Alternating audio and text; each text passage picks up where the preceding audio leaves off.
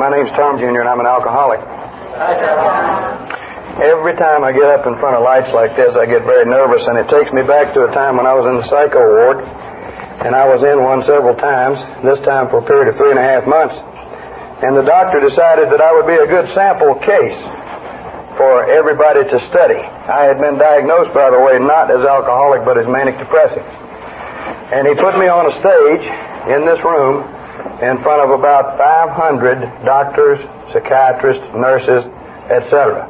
And that's the most nervous time I have ever had in my life. If you can imagine that with all eyes focused on you, and you sitting there in a bathrobe that's too big because it was a veterans hospital, pajamas that you had to tie around your waist because they don't fit, and everybody sitting staring at you. And as an alcoholic, I was always a little paranoid anyway. I already felt like everybody was staring at me, and now it was real. You know, 500 of them.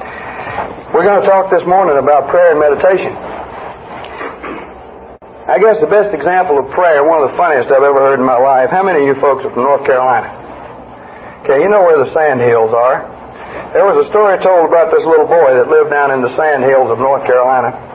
And every day, those of you who are not from North Carolina, this is an area that's flat, sandy, pine forest. As far as you can see, they're long leaf, tall pine trees.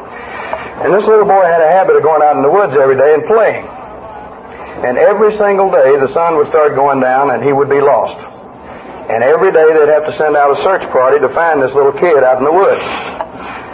And one particular day after they found him, he came home and his mother said to him, Johnny, next time you're out in the woods and you're lost, Get down on your knees and ask God to show you a way out, and He will. So the very next day, he's out in the woods and he's playing, and it starts getting dark, and he realized he couldn't shimmy up one of those pine trees to find his way home, and he was getting a little frightened, and he remembered what his mother said.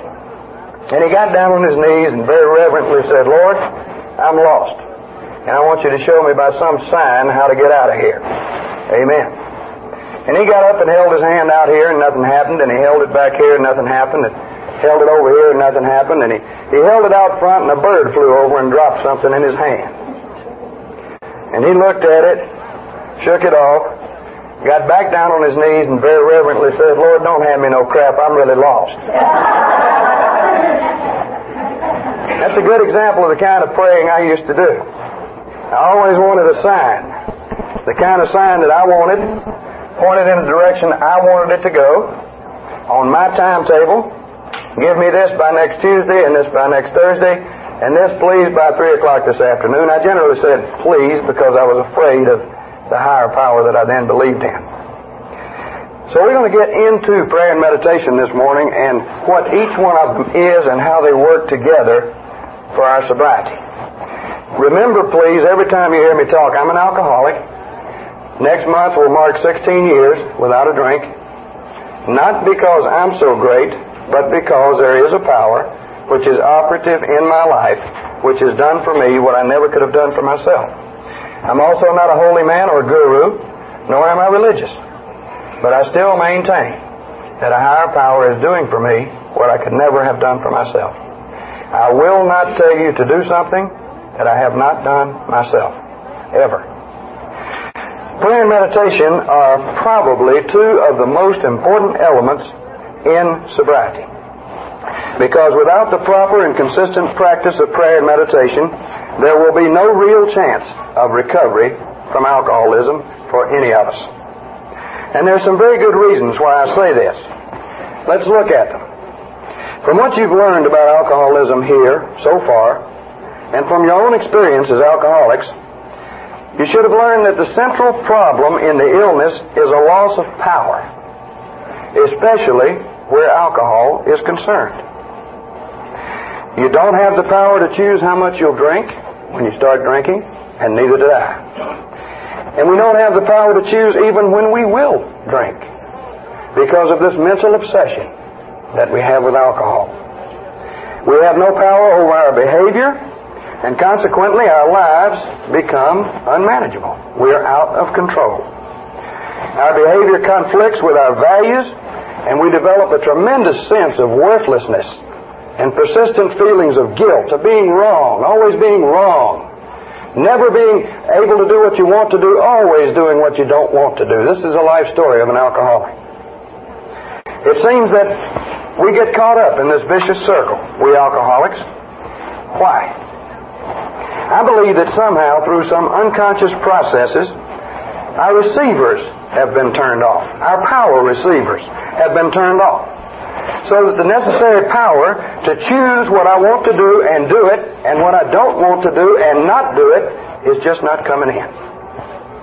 I don't know how they define sanity for you here at Charlotte Treatment Center, but let me give you another point of view.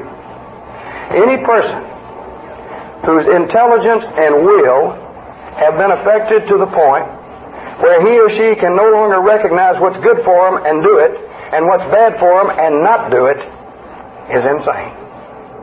So insanity, you see, has something directly to do with a loss of power. Insanity, more than anything else, is not a mental concept. It's very much a spiritual concept. It has to do with being separated from something you cannot be separated from and live normally healthy, happy lives. It cannot be. I don't know if you've ever thought about that, but there's a tremendous breakdown of intelligence and will in the alcoholic intelligence, and will, so that we're without power to live in accordance with our values and our beliefs and be the kind of people we want to be. Which of us wanted to be an alcoholic? Which of us chose it? I didn't. But when I became one, I found out that I had lost something and I couldn't find it.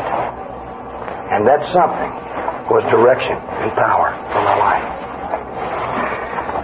Now, I would suggest to you that what separates you from the power is selfishness.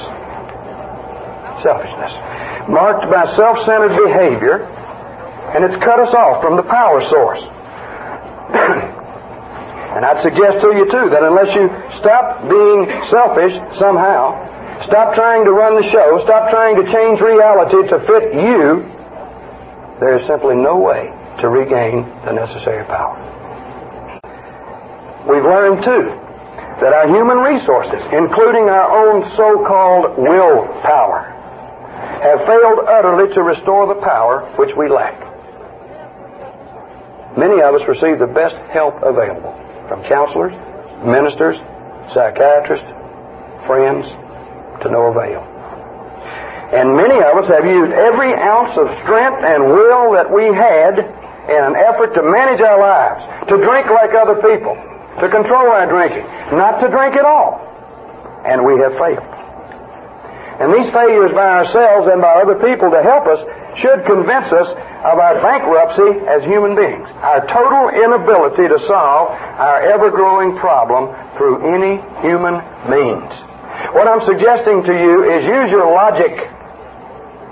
Use your logic if I cannot get well on my own, if with the help of other human beings I cannot get well on my own, does it not stand up to logic that I must have a power greater than human? I think it does. That's the reason one philosopher said that if there were no God, it would be necessary that we invent one. And I believe that. So neither my friends or your friends or your counselors or ministers or doctors can furnish the kind of power we need in order to overcome our problem. I'll tell you something else. It's not even fair to ask them to do it. We've been to doctors and psychiatrists, haven't we, and counselors, and said to them, in effect, fix me. Fix me. You have all those degrees. You have all those medications. God bless us all with the medications. Fix me. That's not fair on our part. So I think we have to find some power which can change our lives. And I think it's obvious that it has to be a power which is greater than human. Maybe you want to think about this some more later. It fits logic. Now, this brings us to a real point we want to make, and it's this prayer and meditation are the means through which we contact and relate to the power greater than ourselves. Prayer and meditation are the means through which we contact and relate to a power greater than ourselves. One preacher put it this way, and this is what I call a cooking type preacher. He knows what's going on with people. He realizes that he is a person like everyone else. And he says prayer is the place where we get in touch with God and God's power. God's power is always there. As there is always potential electricity in a wire that's plugged into a socket that's in touch with a dynamo. But you don't get the power until you close the circuit by turning the switch. Prayer, he says, turns on the switch, opens up the power by closing the circuit. Real simple. Prayer turns on the switch. In his own way. This clergyman says that it's prayer that turns our receivers back on so that the channel is restored and the power begins once again to flow. Now, in our study so far, we've continually stressed the undeniable fact that our outer behavior is the direct result of our inner state of being. This is something I always stress. The inner self, the character, always produces the outer behavior. It is never the other way around. And if we want to recover from alcoholism, if we want the outer behavior of just drinking to stop and stay stopped, then we have to change our inner selves. That's the key. Change of the inner self. And prayer and meditation are the tools with which we can change our character. I don't know how many of you have ever read anything by Emmett Fox a great meta- metaphysical writer of the late 1800s and early 1900s. I want to quote you something from him. He said, In the absence of prayer, all that you can do is express the character that you have. So much is this the case that most of your friends would be prepared to predict beforehand what your conduct would be in various kinds of crises that might arise. Prayer, by changing your character, makes a new reaction possible. Are there some people in your life that you know so well that when you know that if a certain thing happens to that person, you know exactly what that person's going to do? How many people out there were like me? How many of you got drunk at people when you got mad at them? How many of you became, as, as, as it were, puppets in the hands of other people? They acted, we reacted. They acted, we reacted. No control. We were living a reactive life. I know lots of people who could predict my behavior in any situation. Because anytime I was upset or anytime things were going too good, I was going to get drunk. One way or the other. Spiritual teachers and clergymen are not the only ones who see and acknowledge the necessity and the effectiveness of prayer and meditation in changing character. Abraham Maslow, one of the most eminent psychologists who ever lived, wrote of the need for a kind of contemplative interaction, he called it. Psychologists don't talk about prayer and meditation, they talk about contemplative interaction. Just like they don't talk about God, they talk about the integrating core of the personality. They're saying the same thing. This is psychological language. Contemplative action, he said, is necessary if we're going to function fully as human beings.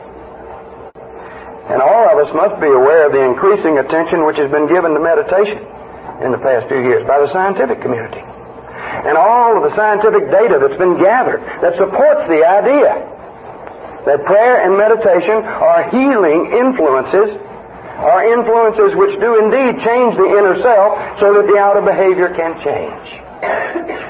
the evidence is overwhelming in favor of prayer and meditation. And yet we look at it as if it were some ethereal thing that monks do in monasteries and gurus do in the East.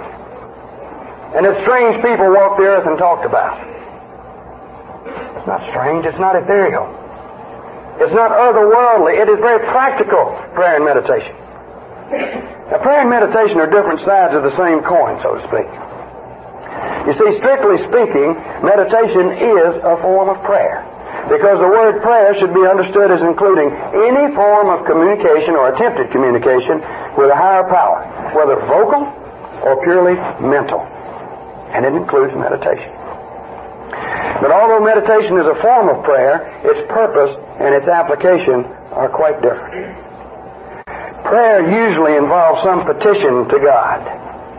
Meditation involves thinking about God and your relationship to Him. In prayer, in other words, we address God. We speak to Him, either silently or out loud. And in meditation, we address our attention to God. We reflect on Him and our relationship to Him. By the way, don't let my use of the word God throw you. If you'd rather say Yahweh or Adonai or Elohim or Amun Ra, call it what you want to. I have a friend that calls God Ralph. You know? And he has a very good life. Very good life. Meditation is a tool which we use to learn more about the power greater than ourselves, regardless of what we call it. That's the tool. Now, prayer and meditation work together, very closely together, to achieve certain purposes. One purpose of prayer and meditation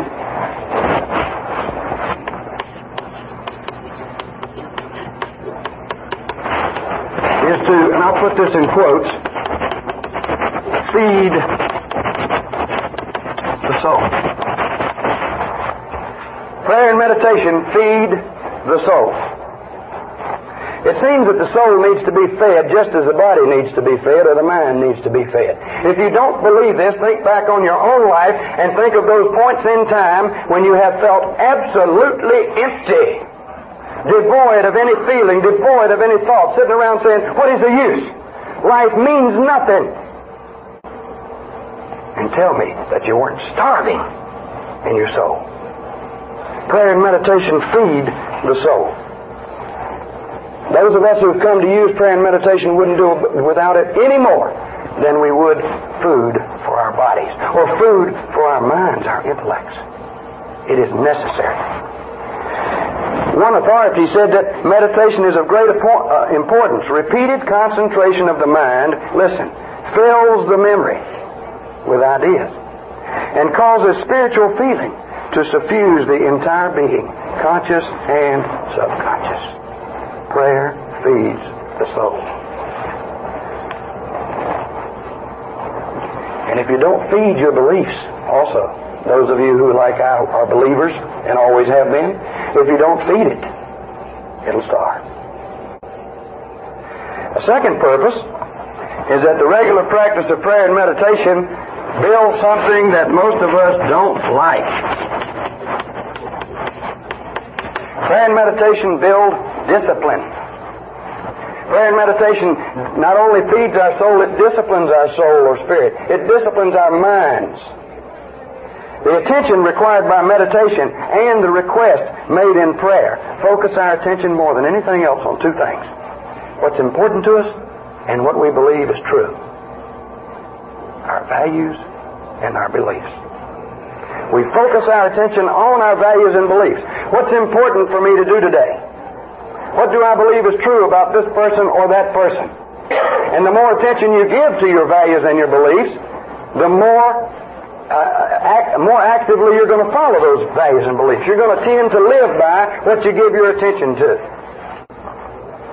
The third purpose, and this should be obvious, of prayer and meditation is communication.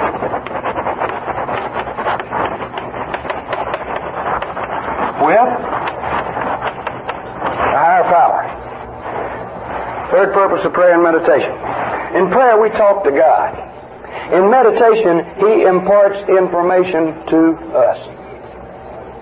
That's right. With words. I don't know about you. I've never been spoken to directly, verbally, out loud, by any higher power. History shows there are some men who were spoken to in this way. I'm not one of those. God has never spoken to me with words, but in the stillness and serenity and quietness of meditative reflection, I have gained much knowledge that was not there before. And I cannot explain it to you. It just comes. I know many things today that I did not know 16 years ago. I didn't read them in a book, and nobody told them to me. A fourth purpose is to improve our conscious contact with God.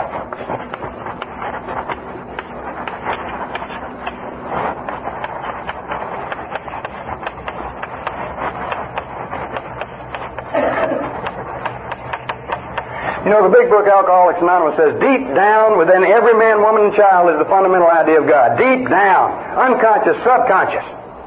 Prayer brings it out of the depths and into the consciousness so that you become more aware. Yes, there's a God. Yes, I'm related to Him. Yes, what He wants of me is important. To make it conscious. What has always been there unconsciously, and we'll get back to that in just a minute. Prayer and meditation are the principal means. Everyone in this room has the power within himself or herself to raise the consciousness above the limitations of the physical senses and actually transcend space and time. Sounds far out, doesn't it?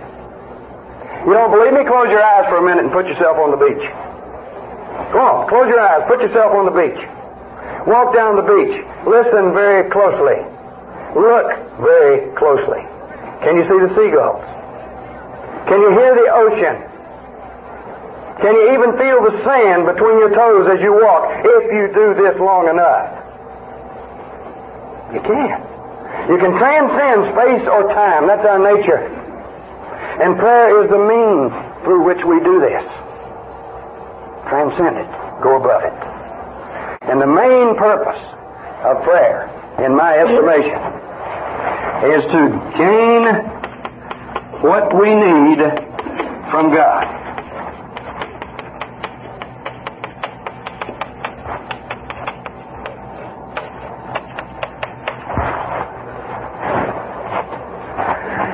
got some screwy ideas about what we need. I'd like to suggest to you this morning that what we need from God are two things, and two things only the knowledge of His will for us and the power to carry it out.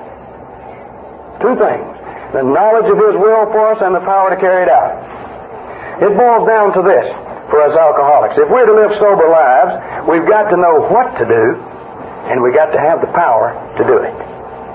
We've got to know what to do, and we've got to have the power to do it.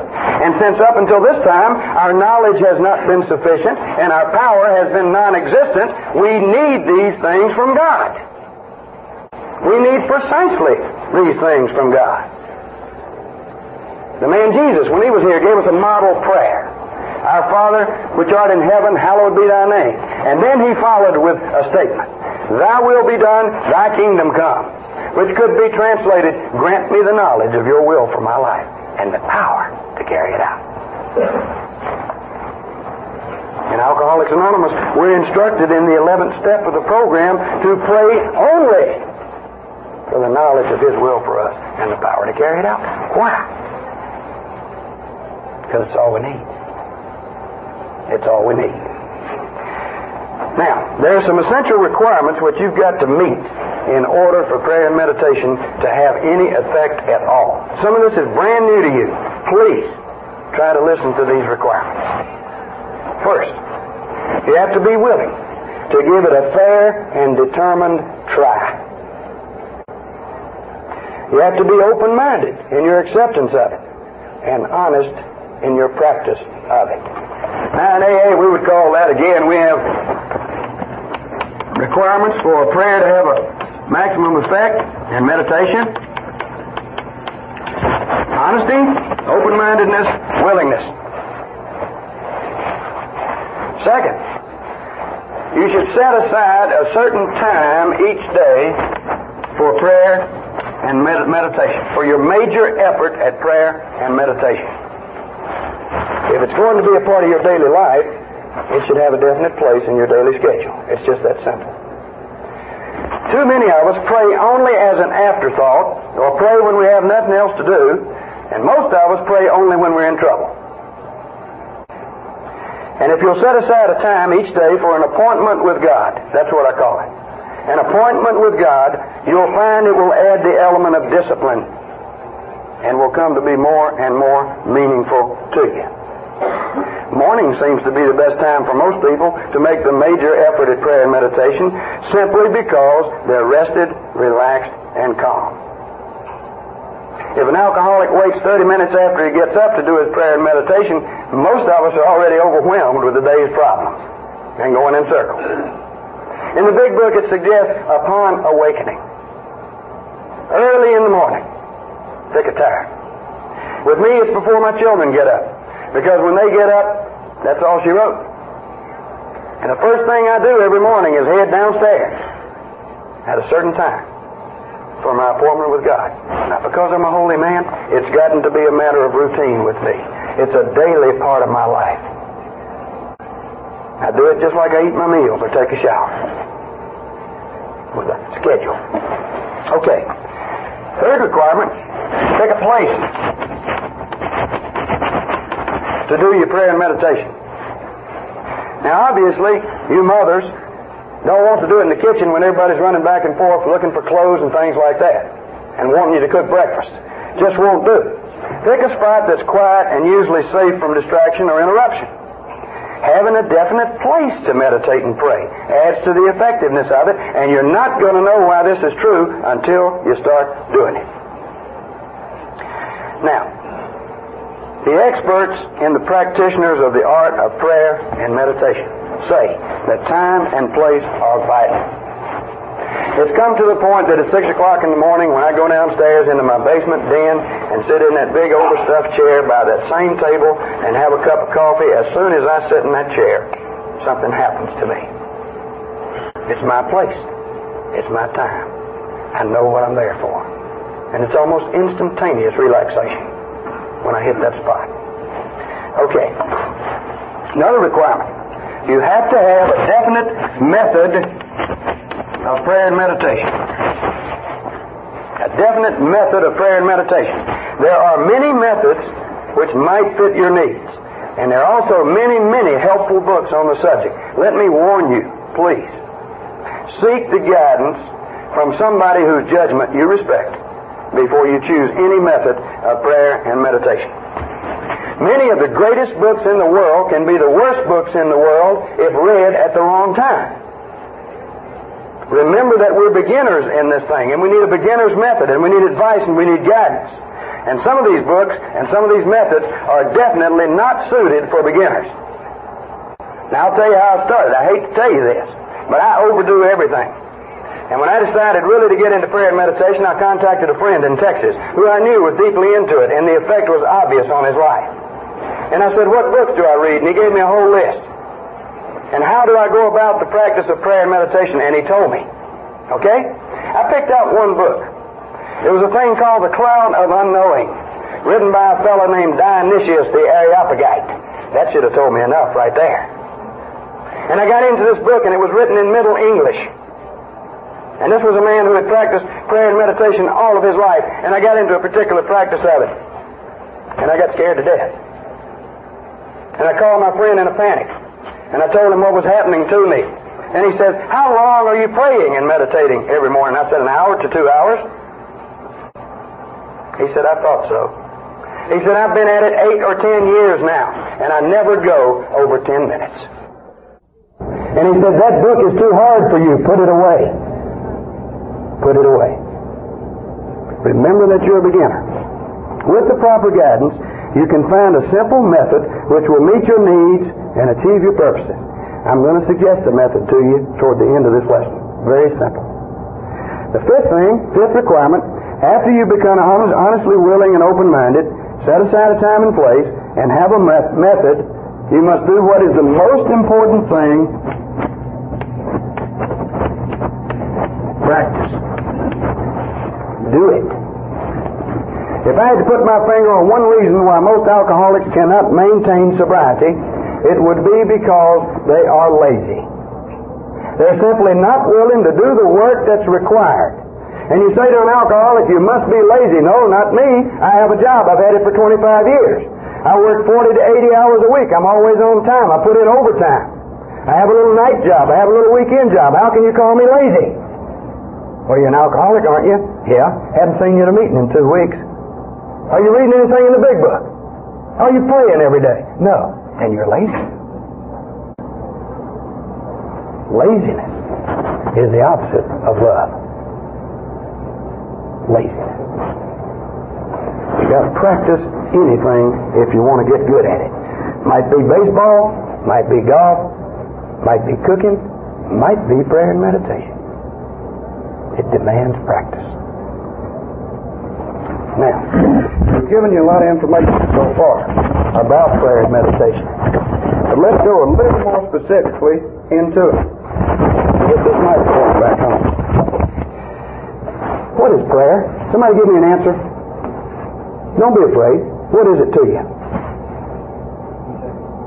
Beg pardon? Contact with a higher power. Anyone else? Okay, let's start with that. One powerful proponent of prayer has said something about it that you may never have thought. And I quote him. Quote, Prayer, obviously, is an instinct. The deepest of all. The act of praying, he said, is built into us far below the level of language and conceptual thought. It's in our very cells. You ever thought about that? It's instinctual. Some of you might not believe that. Let me ask you a question. The last time you were coming off a drunk, and you were hurting like only alcoholics can hurt, and all the stops were out and the world was caving in, and you knew you couldn't drink and you couldn't quit and you couldn't do anything you wanted to do, what did you do? That's right. You cried out to God. Every human being will do that. Why? Did we have to think about it? No, it's kind of automatic, isn't it? It's built in. It's instinctual. Prayer is a part of us. That's what I'm trying to get across to you. It comes with the package. Now, this very lowest level of all prayer, the God help me prayer, the scream for help, is the lowest level of all prayer. But it's very important for this reason. All of you have prayed that way. All of you have. At some time in your lives. And the fact that you prayed that way serves to prove that you believe that communication with a higher power is possible. Else, why did you do it? So you believe in prayer. That might shock some of you. Now, this is an unconscious emergency type of prayer. It's a good prayer, has its place. But this is not the time we type of prayer we're talking about for daily practice. Now, let's get an idea of what daily practical prayer is. One of my friends has been in Alcoholics Anonymous for some 38 years. When he was asked what was prayer, he said it's simple. It's a child talking to his father. His old timers do get it down simple. It's a child talking to his father. So it's a matter of communication. So the definition of prayer, you know, that, that I'm kind of going to get around this morning is prayer is the conscious act of communicating with a higher power. The conscious act of communicating with a higher power. And many people say, how do you pray? How you pray depends largely on your conception of God. You know? You don't have to pray the way I pray or the way your best friend prays. It depends on what kind of God you're praying to. You communicate with the different people in your life in different ways according to that person's nature. I suggest you communicate with God in the same way. The only thing that God ever said about himself that is on record anywhere was, I am. And he left the predicate off. Put your own predicate in there. I am what? I am Father. I am Principal. I am God. I am Almighty. I'm power. Pick one. He left it up to us. People think AA is strange because they say, choose your own conception of God. It's not strange. These words were supposed to come out of the mouth of God Himself. All He said is, I am. And what I am is up to you. That's implicit. You pray to the kind of God that you believe in. If you belong to a certain religious denomination whose theology requires you to pray in a certain way to a certain kind of God, do it. If you're comfortable with it. And at the risk of sounding like a heretic, if you're not comfortable with it, scrap it and find a way that you are comfortable with. I don't think God is a respecter of theology. I think theology has done more than anything to kill God. Tried to make him into an object, a thing, an it. Nietzsche wasn't far off base when he said God was dead. And most people quote that and say, oh, the old nut, he died in an insane asylum. He sure did, but they didn't finish out the sentence. Nietzsche said God is dead because his love for man has killed him. Pray the way it feels good to you. Be spontaneous in it. If rigid set prayers are not your thing, don't do it. Choose a conception of God and pray to it. Any conception you have will do. What do you ask for? We've already suggested knowledge of His will and the power to carry it out. And it's suggested to us in the great prayers of this world that we always pray for ourselves and others, never for ourselves alone. Notice that you can talk to God about anything. Talk to Him about anything you want to. But we request only knowledge and power. How does this work? You got this great overwhelming problem. Sit down and talk your problem out with the higher power you believe in. Talk it out. Tell him how you feel about it. Grammar isn't important. Truth is. Tell him how you feel about it. And then say, I have this problem. Grant me the knowledge of your will and the power to carry it out as it relates to this problem. Show me what to do with it. And give me the power to do it. Talk to him about anything. There are good reasons why we pray for only knowledge of His will and the power to carry it out. Let me give you a couple. Have you ever stopped to realize that God knows exactly what your needs are before you ever ask Him? You can tell Him about them if you want to, and that's perfectly all right. But that doesn't change the fact that He knows what we need before we tell Him what we need. I mean, after all, He is the higher power. Second reason we pray only for knowledge and power is that God wants to fill our needs. He knows what they are and He wants to fill them. Unless the sanest elements of mankind were real crackpots, a part of God's intention or His will is to see that I and you have everything we need. Everything. In the big book Alcoholics Anonymous, page 133, it says we're sure that God wants us to be happy and joyous. That's his intention. He knows our needs and he wants to fill them. Now, all we have to do then, if he knows and wants to fill them, is to pray for the knowledge of how to go about getting them and the power to carry it out. I hope you can see that. That idea is too simple for most people. And it's right here that most people get into trouble. We think we know better than God what our needs are and how to fill them. So we make up a shopping list and we demand that he fill the order in the way we want it filled. This kind of praying is called outlining, and it never works. The person who prays in this way, you see, is actually playing God. He is telling a higher power what to do. Now, whatever God is, whatever He isn't, I am perfectly sure that He is not a clerk in the Universal Supermarket.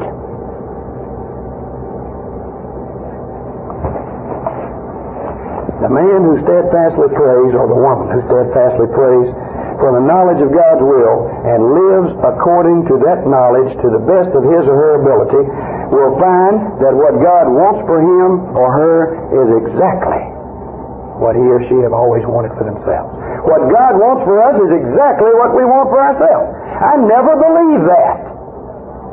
Never believe that. But I can stand in front of you this morning and say I'm not rich, you know? But there's nothing that I need that I don't have. Or I'm not going to get. And I'm perfectly sure of that. And the walls may cave in around me, you know, and the problems may overwhelm me. But deep inside of me today is a certainty. And it goes like this. It's going to be all right. It's going to be all right. Ain't that stupid? That's the way it is now. I have come to believe. So can you. You want freedom for yourself, peace of mind, and happiness. That's what God wants. You think He wants you to be sad and suffering and hurting and crazy? I don't believe that. The basic problem with us is we don't realize that God wants totally good things for us. And we don't give Him time.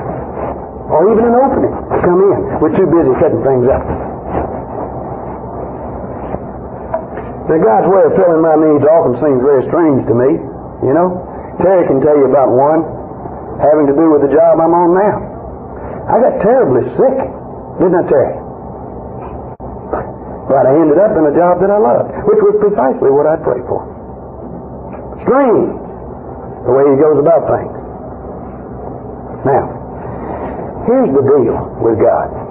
God gives us the knowledge and the power. We do the work. One more time. W O R K. We do the work. That's the relationship. God will not fix you any more than that doctor or psychiatrist or counselor or minister or friend. Okay? This is a cooperative deal. Like Chuck Chamberlain says, I believe it's my job to live this day the best I can possibly live it, and it's God's job to take care of me while I do it. That's the relationship. I was in a drying out place for alcoholics one time, and it was a religious home for alcoholics. And the treatment there, if you're fussing about the treatment here, the treatment there was that I chopped wood because we only had a wood stove, and I chopped wood eight to ten hours a day. Then we had preaching on Tuesday night, Thursday night, Saturday night, Sunday morning, Sunday night, and testimonies in between. You ought to hear a bunch of drunks testify. Man, that's something. It really is. Everybody had to out testify the other one, and every damn one of us was lying. And we had a little old guy there about this tall, and his name was Lewis. And Lewis had a speech impediment, and I'm not making fun. This is just Lewis I'm telling you about. And the man that ran the place, you know, was a very good man, but but not practical. You know, his head was in the clouds. And Lewis went into his office one day, and the man's name was Mr. Best, and, and Lewis said, Mr. Best, he said, we better, buy some tomato plants if we're going to have any tomatoes. Mr. Best smiled and said, Lewis, just have faith and pray. Lewis went about a week, came back in Mr. Best's office, and Mr. Best said, we better get some tomato plants. We want to have any tomatoes. Mr. Best just smiled and said, Lewis, have faith and pray. Lewis looked at him, turned around, walked out. About a week later, he came back. Mr. Best, we, we, we just got to have some tomato plants if we're going to have any tomatoes. Same smile, and he said, Lewis, just have faith and pray.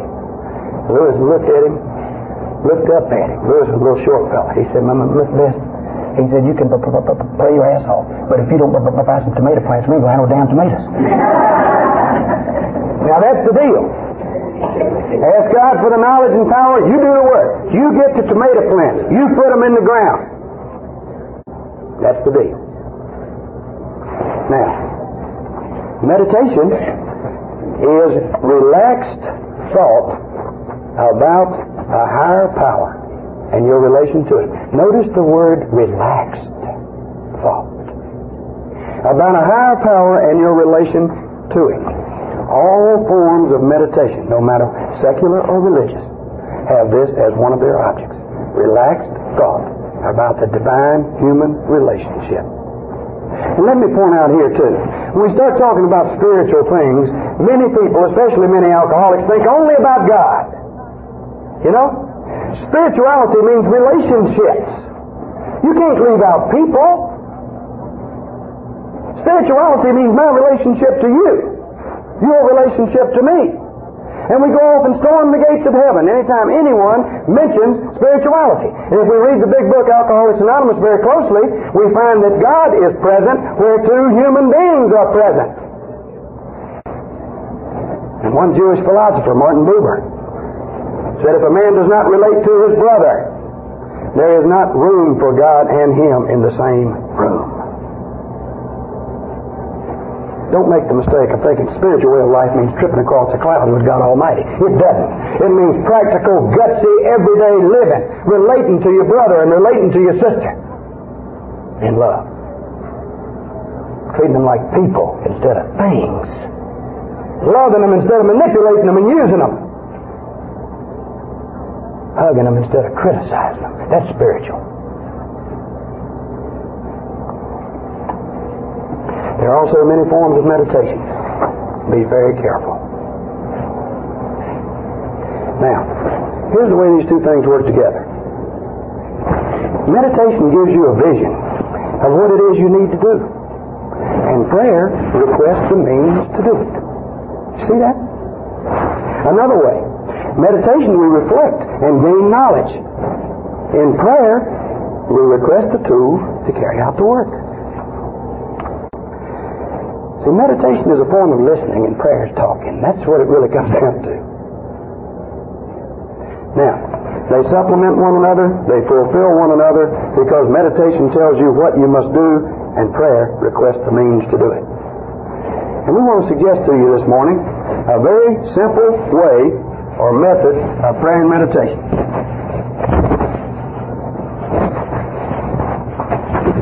Remember that we've said you've got to give it an open minded, honest try.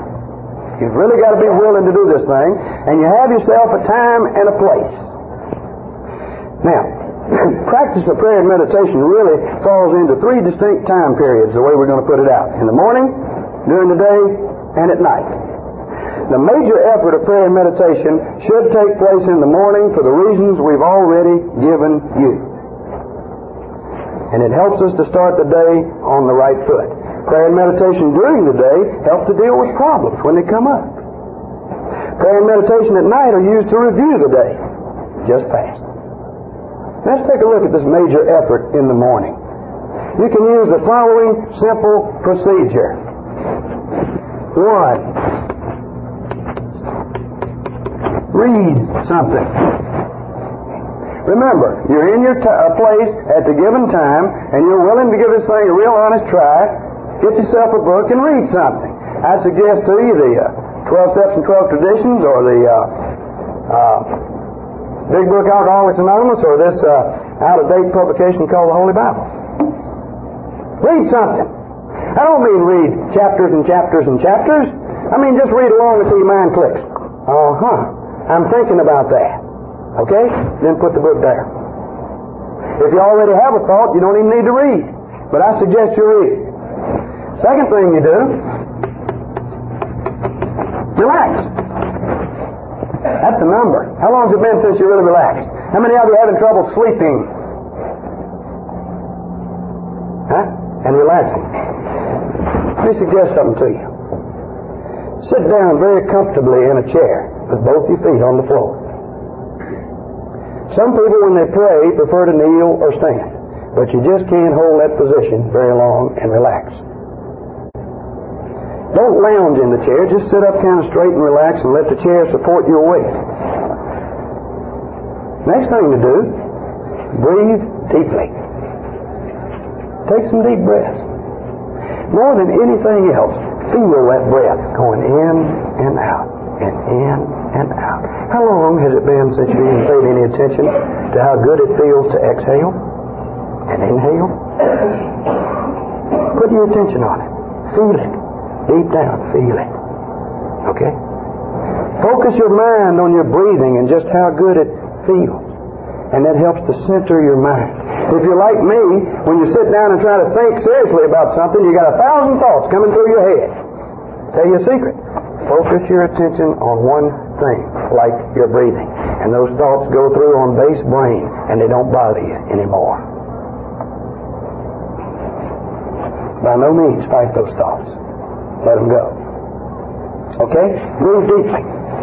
Do what you did a while ago. After you're sitting there in your chair and you're breathing deeply and you're concentrating on how good it feels to breathe, and by this time you picked up on your heartbeat and there's a kind of a rhythm going in you, you know? You might even be grinning a little bit by this time. Feels good. Really does. Try it. Now, what you did a while ago. Now imagine yourself on a beach on a mountain. Pick your favorite spot and put yourself there. Use your imagination to help you relax. What's your favorite thing? Put yourself there and be doing it. Relax. Now, your body's in harmony, breathing in and out, focusing your attention on one thing. Now, reflect. On what? That thought you picked out of your reading. You know the word, any of you? Mantra? That's a repetitive saying. You say it over and over and over to yourself. You know? Pick a mantra out of what you've read. Something like the 23rd Psalm. And when you're breathing in, say, The Lord is my shepherd. And when you're breathing out, say, I shall not want. The Lord is my shepherd, I shall not want. The Lord is my shepherd, I shall not want. Fit it in there. Fit it in with your breathing. And you're going to find yourself becoming even more relaxed. And then reflect on that statement if that's your statement. Okay? What does it mean? You know, what does the shepherd do for the sheep? What is the sheep supposed to do for the shepherd? What is the relationship here? Let your mind embrace this thought, this mantra. Now, you've centered your attention, you're relaxed. Now think about the day ahead. What do you have to do today? Plan it. Plan it while you're relaxed and quiet and meditating. On my table beside my overstuffed chair, there's a tablet because see, I have brain damage. I can't remember everything I'm supposed to do during the day. So I make a, a list of things I'm going to do that day and when I'm going to do them. And I usually do this during prayer and meditation because my mind's clear. Plan the day. Now, you got to know that if you plan your day, there's much less danger in trying to do everything at once. Isn't there? Practical. Now, you planned your day. You reflected on your relationship to the higher power. You know what you're about for this day. Now,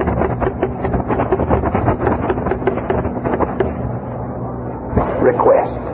Pray. Father, I have to do these things today. I don't know exactly how to do this one. Please grant me some knowledge and power. Ask Him to direct your thinking. Ask His help. Ask for inspiration. Some of us are afraid of that. Get confused. Ask God for an inspiration. So each morning, you read, relax, reflect, request. Read, relax, reflect, request. That's a simple, simple method. Okay. Now during the day, you use prayer and meditation whenever you can or whenever you need to. If there's a break in the day's activities, sit down or stand or go in a closet and repeat your mantra. It relaxed you this morning. It'll relax you now. I'll lay you odds. When you practiced it long enough, instant. When problems occur, take three or four seconds, 30 seconds. Pray and meditate.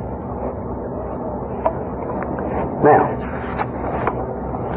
at night, in the big book it says we constructively review our day. That's exactly what it means. In prayer and meditation, we go back over that day. What did we do wrong? Okay? But more importantly, what did we do right? Because this connects the morning and the day and the night. You've asked for God's knowledge and power in the morning. Review it at night. Did it come? I have people come into my office say, I don't feel anything when I pray. Are you praying for feelings? I ask them. Well, no. Well, what did you pray for this morning? Well, I asked God to take away the compulsion to drink. Have you had a compulsion to drink today? No, I haven't. Your prayer's been answered. We're not praying for feelings. We're praying for knowledge and power to do certain things. And if at night you look back and you've done those things, then by God, there's been some knowledge and power put in your life that day. Test it if you don't believe it. Be awake, be aware, realize. Pray for what you want, expect it, and look for it. You'll never know it came if you don't. Now, there are many benefits to be gained from prayer and meditation. The first one might surprise you. The first benefit of prayer and meditation, the practice of it, is emotional balance.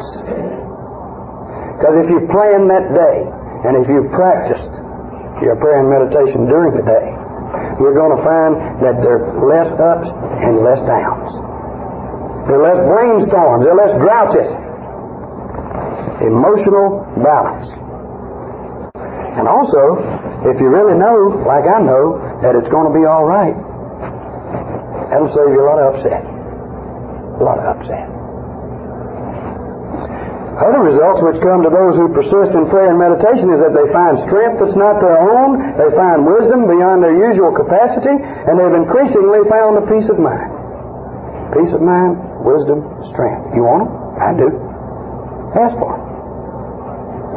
Remember, when you're talking to a higher power, you're not a beggar. You're a relation. After a while, you develop a loving confidence in God. That's what trust is. A loving confidence in God. Comes only with practice. You'll become God conscious. According to the book Alcoholics Anonymous, this was not written by theologians, it was written by alcoholics. Here's what they say. If you persistently practice prayer and meditation, you will intuitively know how to handle situations which used to baffle you. What used to be the hunch or the occasional inspiration gradually becomes a working part of the mind. Common sense becomes uncommon sense. These are alcoholics talking. This is one talking. These things sound good to you strength, wisdom, happiness, peace of mind, security. Man, that's what God wants for you. All you have to do is request the knowledge of how to get it and the power to go about it. In the final analysis, I'll lay this one on you for you to think about. It is God who teaches us how to be sober. Thank you.